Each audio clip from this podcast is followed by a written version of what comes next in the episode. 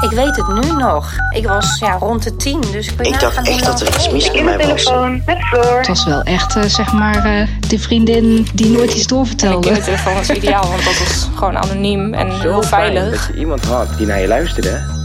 In deze podcastserie vertellen verschillende mensen over hun contact met de kindertelefoon, ergens in de afgelopen 40 jaar. Waarom belden ze? Hoe was het om hun verhaal te delen met een onbekende stem? En wat was de impact van een luisterend oor, misschien wel voor de rest van hun leven? De verhalen gaan over eenzaamheid, seks, onzekerheid en hele alledaagse dingen. Het vertellen gebeurt anoniem, omdat het niet gaat om de afzender, maar om het verhaal. Ik heb eh, eigenlijk, de, eerste keer kan ik me niet meer precies herinneren. Maar ik heb best wel veel gebeld met de kindertelefoon toen ik jong was. Ehm, inderdaad, ongeveer vanaf dat ik een leeftijd had van een jaar of negen, acht, negen jaar.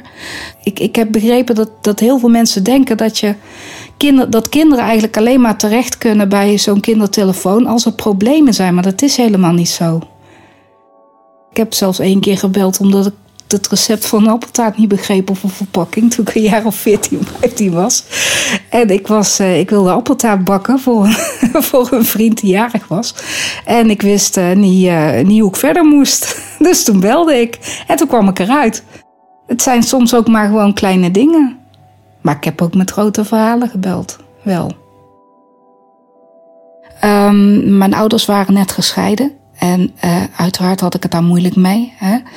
Mijn moeder had een nieuwe relatie. Mijn vader kreeg op een gegeven moment een nieuwe relatie. Ehm, mijn moeder die werkte, maar eh, had ook eh, een studie waar ze mee bezig was. Dus dat was heel druk. En haar partner had ook een studie en werk. En dus er was heel vaak, eh, was er niemand als ik thuis kwam. Maar ik heb best wel veel, veel momenten gehad dat ik me eenzaam voelde. Ik, ik heb ook echt momenten gehad dat ik ook gewoon niemand vertrouwde. Echt niemand. Niet met wat me echt raakte. En dan was daar die kindertelefoon wel altijd. En dat is heel belangrijk geweest voor mij. Eigenlijk belde ik nooit thuis. Want u- thuis dan hadden we altijd wel afluistervinken. En daar zat ik niet op te wachten. Maar vlakbij school had je een telefooncel. Want toen had je nog overal telefooncellen. En dan ging ik uit vanuit de telefooncel bellen. En omdat dat de gratis nummer was, kon dat gewoon. Dus je- dan had ik ook echt die anonimiteit. Het was wel echt, eh, zeg maar, eh, die vriendin die nooit iets doorvertelde. ik vond altijd het begin van het gesprek lastig. Want heb je, oké, je bent anoniem. Zeg je dan wel of niet je naam? Als je, want als je, als je iemand de telefoon opneemt, zeg je hallo met... ehm. dus dat vond ik altijd, op die leeftijd had ik zoiets van, hè? Maar ja, ik moet eerlijk zeggen dat de eerste keer dat ik belde... eh, dat, dat, dat me dat wel beviel. Dat, dat luchtte ook wel op. Dat ik van, hè? Ik heb nou gebeld en ik heb mijn verhaal kwijtgekund... en dan hoef ik daar verder niks meer mee. Niemand komt daar verder op terug. En het is van me af.